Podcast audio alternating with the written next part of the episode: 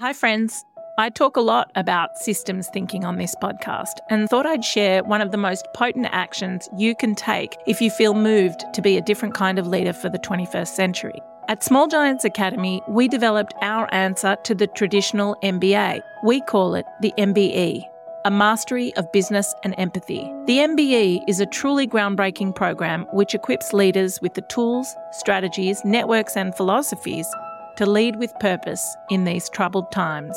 Applications are open now for 2025, so head to smallgiants.com.au forward slash MBE to learn more and sign up. Australia is waking up. What you consume, how you get from A to B, where you choose to shop. These everyday choices matter, and who you bank with does too. Shape the world you want to see. Join the bank with clean money.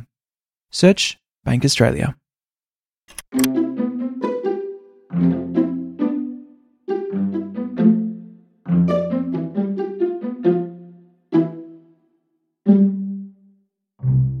Hello, this is our special music mini series of the podcast, which we've created on the back of our music issue of Dumbo Feather magazine.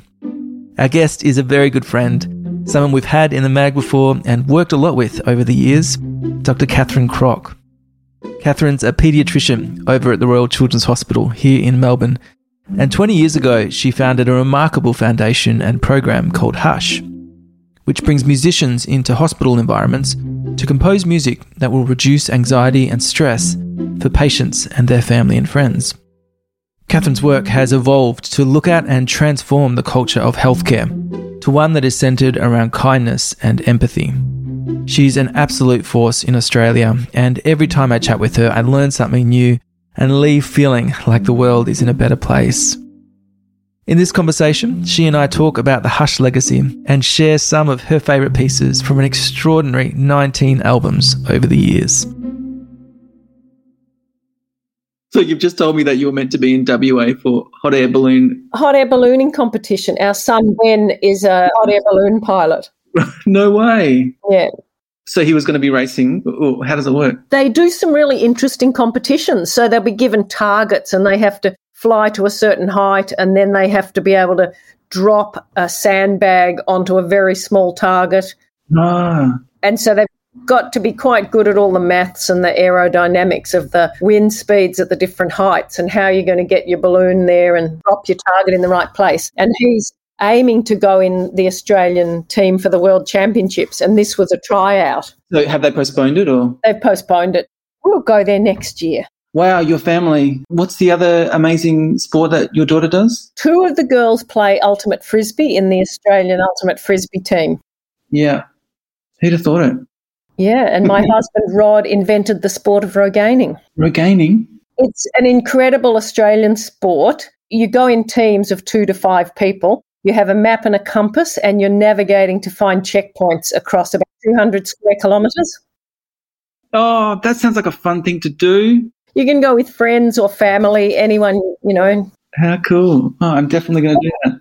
So already like two seconds in and I'm, I'm fascinated, Kath, as always. Actually, I want, it was one of my first questions was to ask you how it's going in healthcare and how the hospitals are feeling right now as cases are rising. How are you doing? It's very hard in the hospitals and it's very scary. Mm. So we're not only scared for the patients, but we're scared for ourselves in a way we never have been before. Mm. And I think the system's taken a bit too long to get us into proper protective gear. And certainly during last year, a lot of healthcare staff were actually getting COVID. People we knew were getting COVID. And that's scary because you're at work and you expect to be safe, but you need to have the proper protective gear. That's ramped up now and it's a lot better. There was a recent nursing staff exposure in the tea room, and it knocks 135 people off work for a couple of weeks while they isolate. If only more people knew that. I mean, we're starting to hear more of that now in the media. Yes, and that means we cancel theatre. So people have to sit there and look at the list and say, well, we can't do these operations, we can't do this work because there won't be any staff to man the ship. Mm, mm. And you were saying you took some time off because you you'd realised you were just doing the job almost. Totally lost my zip. I was just going in there, doing what needed to be done, hardly talking to anyone and coming home. Mm, mm. So a break for three weeks was really important. And I think it's got my energy back again and got me caring about what I'm doing. So that's good. That's good to hear because it's a huge part of all of your work with Gathering of Kindness and Hush is about putting empathy back into healthcare. And it's these times, I think, where that is really tested. It is. And what we're finding is it's, in fact, so much more important to make some space in your day and some time with your colleagues, even if you're socially distanced, to check in with people and to be kind to each other Mm. so that we can sustain each other during this. Yeah, yeah. In some ways, that's quite bonding. If you're doing it, it can help the team pull together. Absolutely. I mean, it goes so far, doesn't it? Those little acts of reaching out and of kindness and of connection, just not only for the people that we're reaching out to, but for ourselves and our need for a relational experience, which is so tricky in these moments. Exactly. But it is so important in healthcare. Mm. And something we're not all that good at is being vulnerable in front of each other. It can be seen that you're a bit weak and you're not coping as well as other people. But I think now it's a little bit more accepted. Let's just show that to each other and talk about it so that we can support each other better. And really be acknowledging every one of us has got struggles in our home life as well as our work life. It'd be hard to find someone who's not struggling at the moment. As a grandparent, not being able to see your grandchildren Mm. or not being able to see your elderly parents. Yeah, being separated between states, not seeing family. We're all sharing the same challenges at the moment. So let's just show up. That's right. And talk about them and show kindness towards whatever people are struggling with. Yeah, and start to soften into what it means to be human at the moment. It is a music episode of the podcast, and I was really keen to have you on because you've been a big part of our music experience at Dumbo Feather. We've been chatting, what, three or four years now? Yes. and uh, a lot of the conversations have been around music, of course, because of Hush. For those who are listening who don't know about Hush, maybe give us a bit of an insight into to what it is and how it came to be. So Hush started over 20 years ago now, and it came out of my work at the Royal Children's Hospital looking after children with leukemia and other serious life threatening illnesses. I had young children at the time and found the whole environment and experience for these families quite challenging for me as a mother.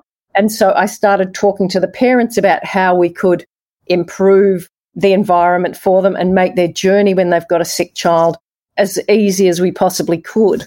And in fact, it was music that quite a few of them talked about early on and saying, you know, we've got music in our normal everyday life, but you come into a hospital setting and everything's so strange, everything's so difficult and challenging. And the sound environment doesn't include music as a normal part.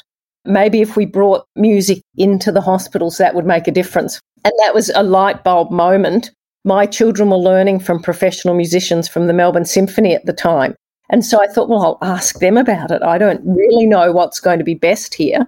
And we did try some classical CDs and we put them on in waiting rooms and operating theatres, but sometimes they didn't work. The music just wasn't right because it might build up to a massive crescendo or it might be a minor key that actually made you feel more anxious.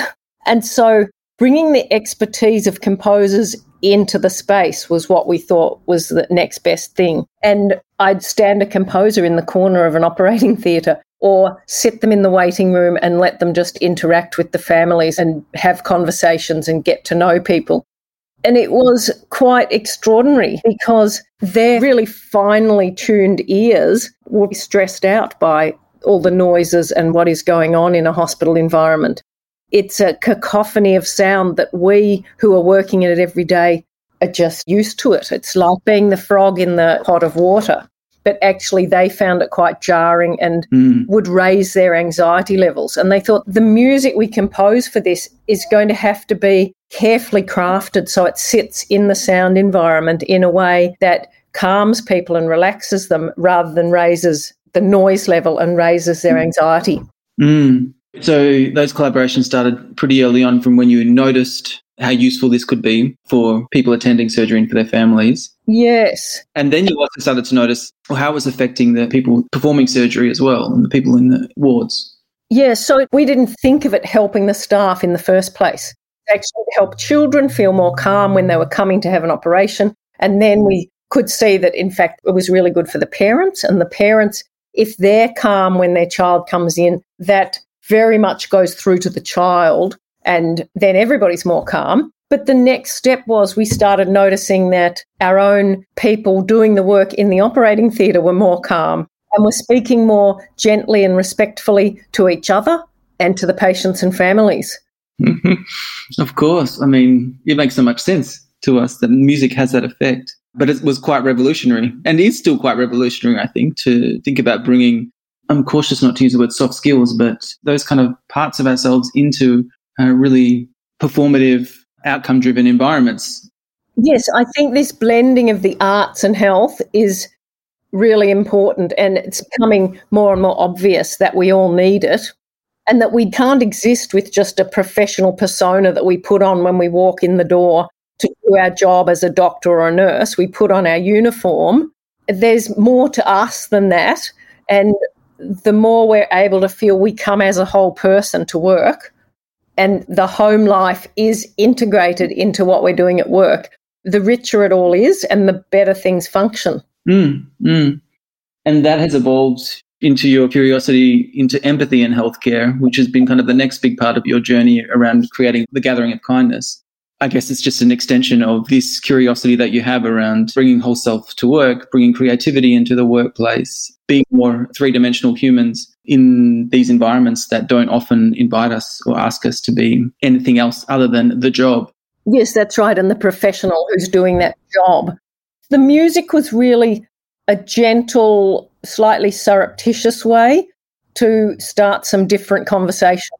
And I felt like this won't be so threatening to people because, you know, step by step, you can understand, oh, some music of the right type in this environment might help.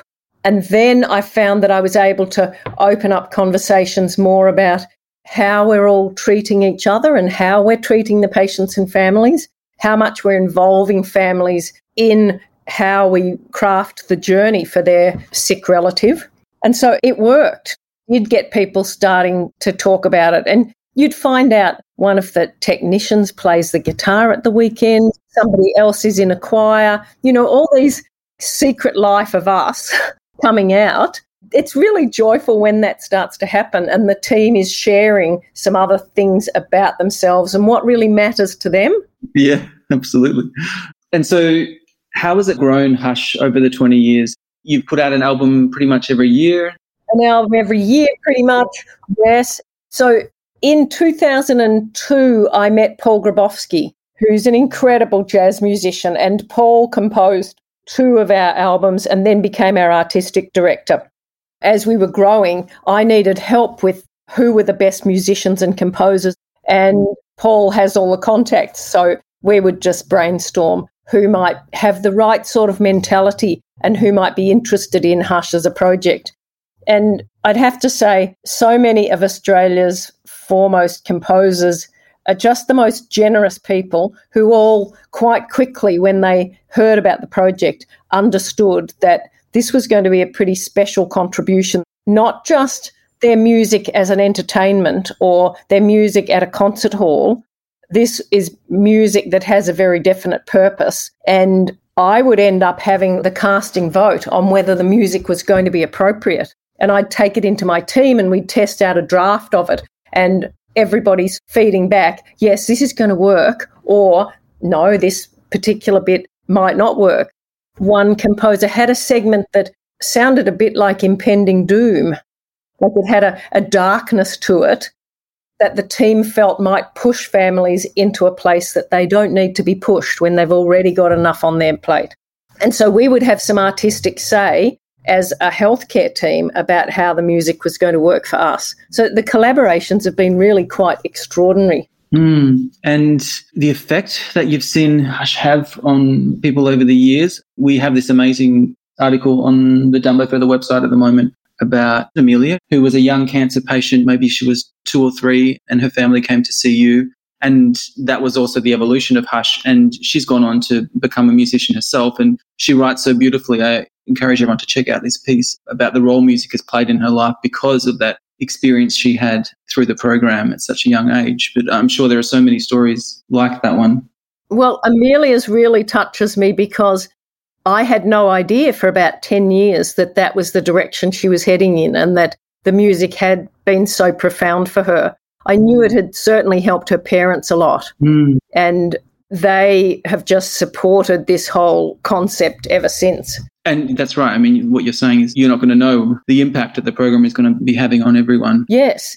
Another one of the composers that Dumbo Feathers talked to is Matthew Hindson. That's right. Yes. And Matthew is extraordinary. He's composed twice now for Hush, and he keeps suggesting he wants to do more because the effect as a composer, he said it was life changing for him that after getting to meet the children with cancer and talking to them and understanding their journey and then writing music that would specifically help them, he said he's composed differently from that day onwards. Incredible. Yeah, that it gave him a real focus for what the purpose of his music is. And he made a very special connection with a young girl called Sophie.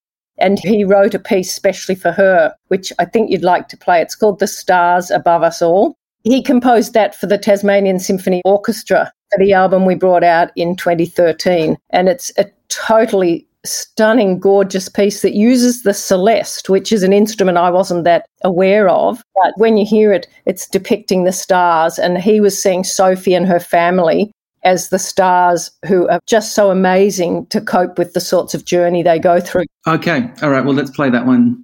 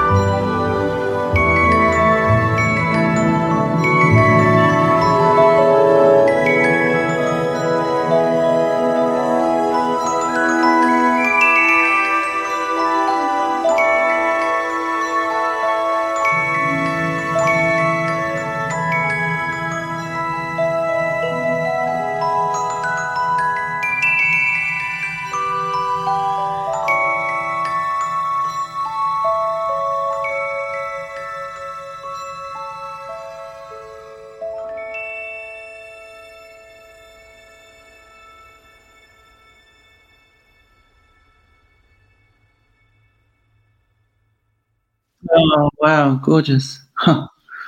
And have you continued the program over the past two years with the lockdowns? Have you been able to? Well, we have actually. We had a lot of big plans for 2020. It was going to be almost our biggest year because in the preceding two years, so 2018 and 19, I'd been taking some female singer songwriters into mother baby units and maternity units.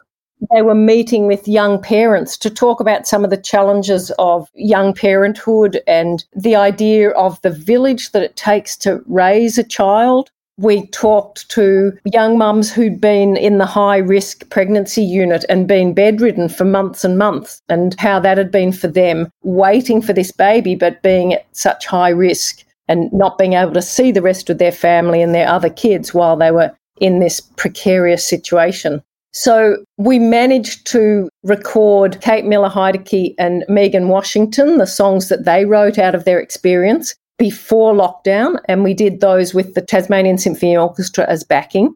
And then during COVID times, we've actually managed to record the other female singer songwriters where they live.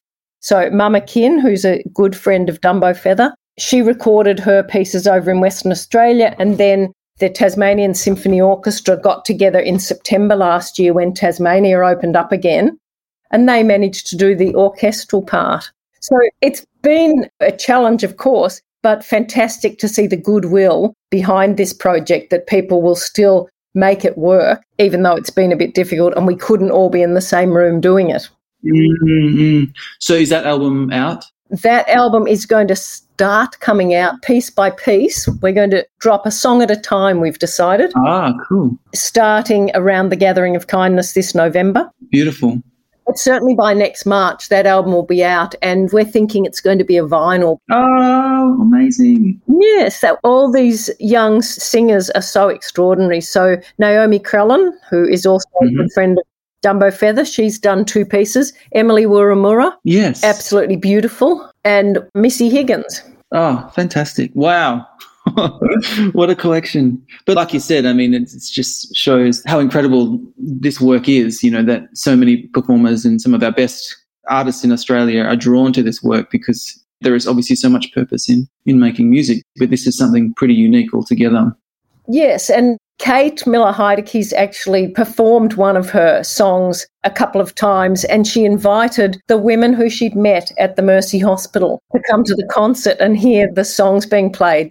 Absolutely extraordinary experience for them, and so beautiful of Kate. How gorgeous. How has it impacted your relationship with music? I can't remember if we've talked about this before. Are you a musician of some kind? Yeah, piano and oboe. Oboe, that's right. Yes. Yes, yes. And you were already I was already, so I played the piano when I was a little kid and I played right through to year 12 at school. And then I took up the oboe as a medical student and I loved that. I've played in a couple of small groups and orchestras with that. This is another song you might like to play Diana Doherty and Paul Grabowsky and the Goldner String Quartet from Hush Volume 7, which Paul Grabowsky wrote, a song called River Running. And when you hear her oboe on that, there's no way I'll take mine out of its case anymore. All right, well, we'll play that one. That sounds like a good one.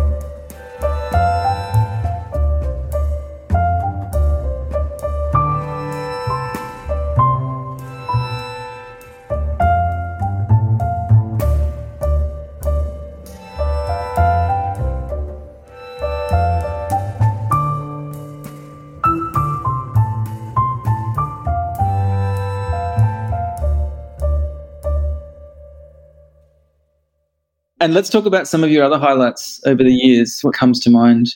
We've shared a couple of songs now. Look, one of the other um, projects that was very special was the one we called A Piece of Quiet. And that was with the Idea of North. And Naomi Crellin is the artistic director of the Idea of North, and Lior and Elena Kats-Chernin. So that was an extraordinary group that got together, and we sat and we talked about what the theme might be for this album for quite a while and decided we wanted to ask children for their um, take on some of the big questions in the world. You know, what matters to you when you're a kid? And what are some of the things that they would like reflected back in songs? And we had children write the lyrics, we had children send us their ideas, and then we collected them, and Lior or Naomi would write the songs. And that is an absolutely beautiful album because it was inspired by the kids, and we felt really closely connected to what the purpose of that was. Mm. And you hear the kids' uh, voices throughout. Yeah, Lior's children are on it, Nick Begbie's children. We had children's choirs singing as well. And all of the music is accessible for other people to play. So we've got the sheet music of all of ah. that that school orchestras or choirs would be able to use. And that's one of the things when we've got the composers writing, I do like them to make it accessible so this music can live on in lots of different ways. Yeah, fantastic. Yeah, something I really love is hearing that an orchestra in Panama has just played one of the pieces off a piece of quiet because they wrote to Elena Kats-Chernin and asked if they could have the music. Oh, wow. Where do they get those resources on, the, on a website? You can get them from the Australian Music Centre. So we register all the hush music there and then people can borrow it from there. Incredible. All right. So what are we playing from that album? Let's play A Piece of Quiet, the title track.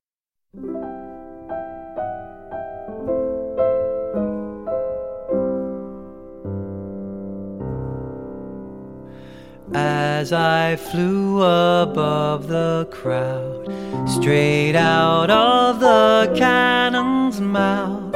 Thousands cheered as I soared so high, high. I just want a piece of quiet now. I landed in the middle of the softest pillow there ever was. Cameras flashed as I received my golden prize. I just want a piece of quiet now. Earlier this morning the sailors came and said, We are being pursued by three ships waving flags of red. I had to grab my shiny sword and put my black coat on. I steered us through the dragon's reef until the ships were gone.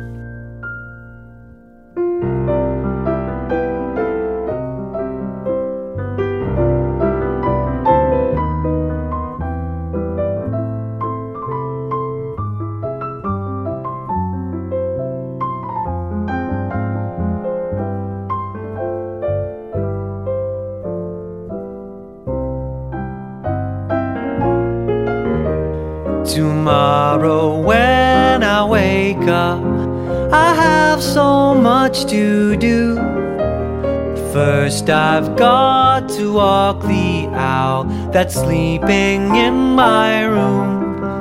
I must buy new shoes for my unicorn. She needs a bigger size. I love it how they sparkle when she flies.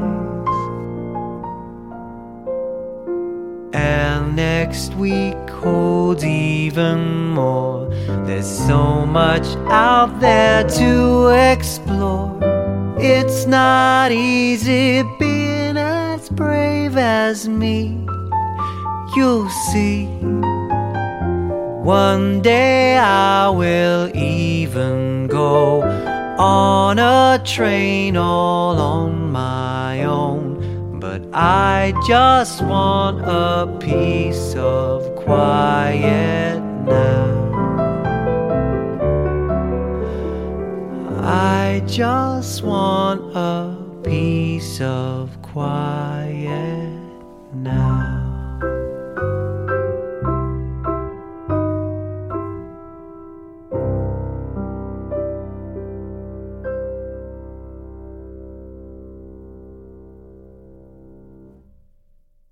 And that was a quote from one of the children who was actually talking about her little brother and saying that he was always too noisy. And actually, what she needed was a piece of quiet.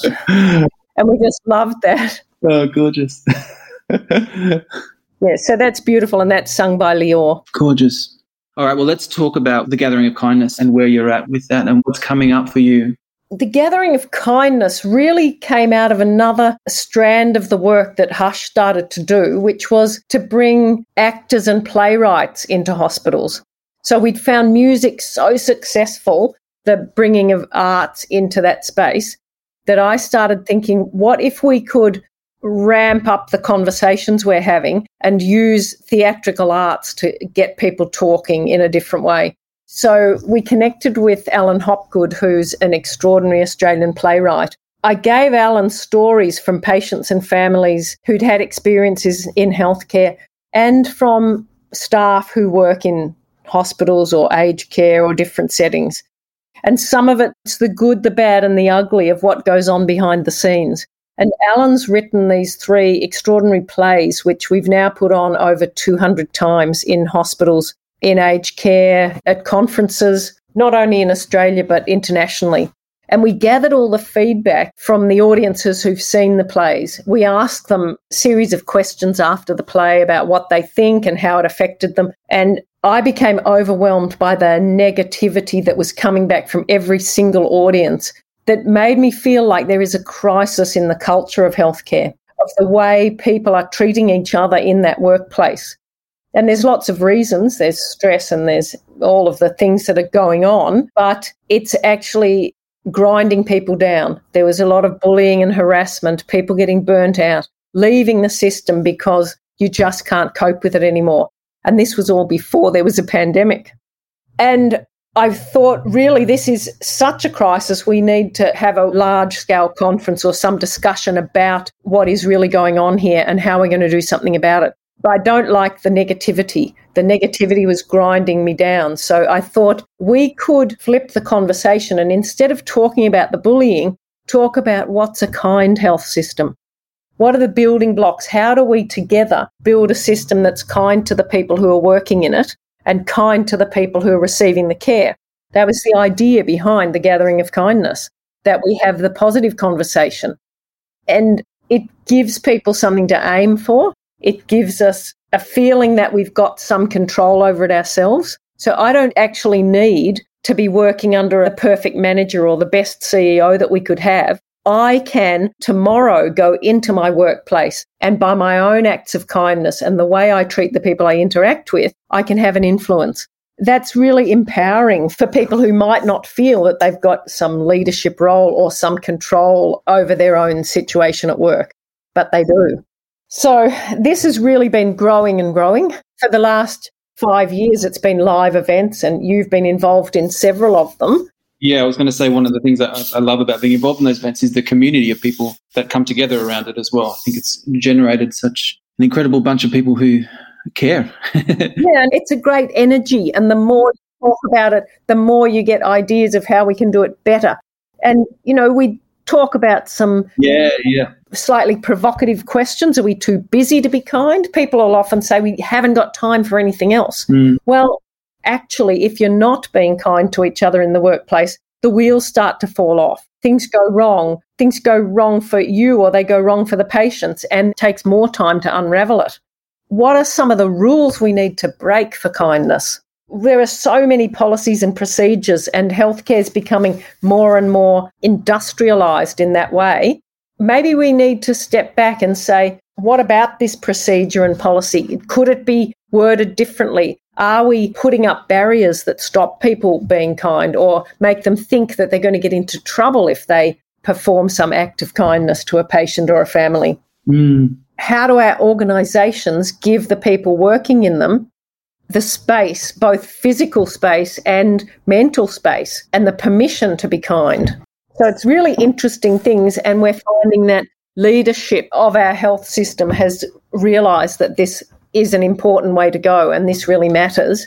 Yeah, and the work improves so much more when this is front and center. When people have got joy in their work and they're actually flourishing in that space, Mm, you can achieve an enormous amount. that's right. I mean, and you know, I I feel like you are a living example of that. Look at all of the joy that you've brought into the work through this curiosity and this passion and this intrigue.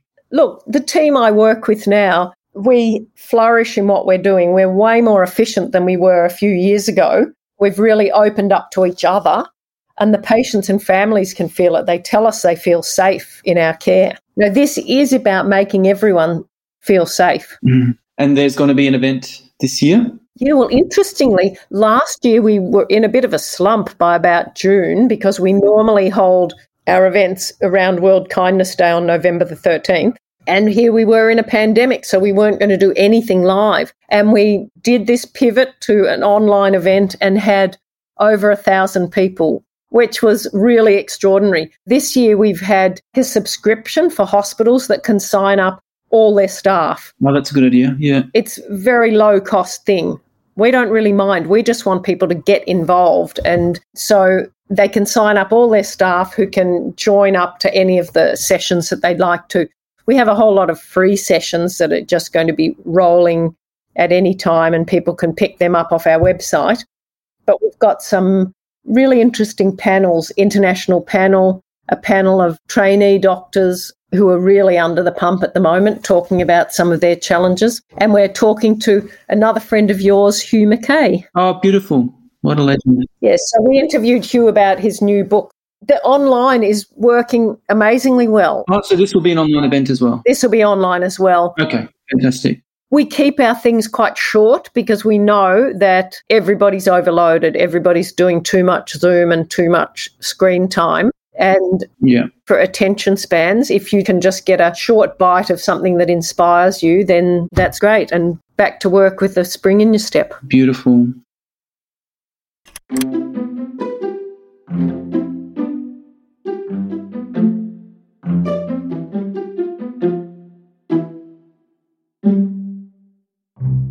Thanks for tuning in to this episode of the Dumbo Feather Music mini series. You can go back and find our other two with Genevieve Lacey and Monique DiMattina and Jess Hitchcock. You can learn more about Hush and shop for some of the albums over at hush.org.au and sign up for the Gathering of Kindness at gatheringofkindness.org. Big thanks to Bank Australia for partnering with us on this music mini series and being legends on the journey to changing our systems for the better.